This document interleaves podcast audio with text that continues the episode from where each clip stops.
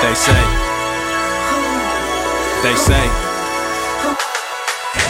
I see a lot of envy, the whole game mad. Half of them beefing, the other half I don't understand. Most say they're dominant, but when they're in the face of the fans, they forget who they are with something as simple as a compliment. Hissing they flash money, but are the same ones who stuck playing catch up when it comes to mustard like a condiment. But believe your accomplishments have been accomplished, hence there's no need to go there. And to be honest, that's.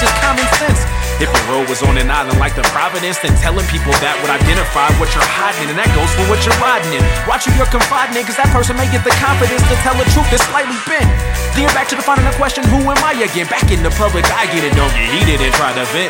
News can spread faster nowadays with just the slightest tip. It funny how seeing things from the outside is in?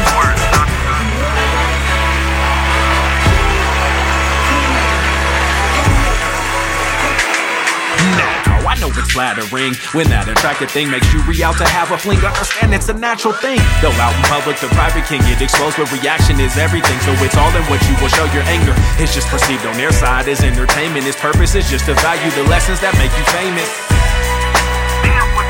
Rather admit they never wanted it now that they finally made it. Whew. Turn hot one minute, the next they're jaded. Money becomes short in music, so now they're selling their fragrance. If this is entertainment, then the future generations have a lot that they weren't taught. So music is dead as a nation. We gotta rise up to make a statement. I guess in the long run, that's what my statement. Just walk with me and feel free to embrace this.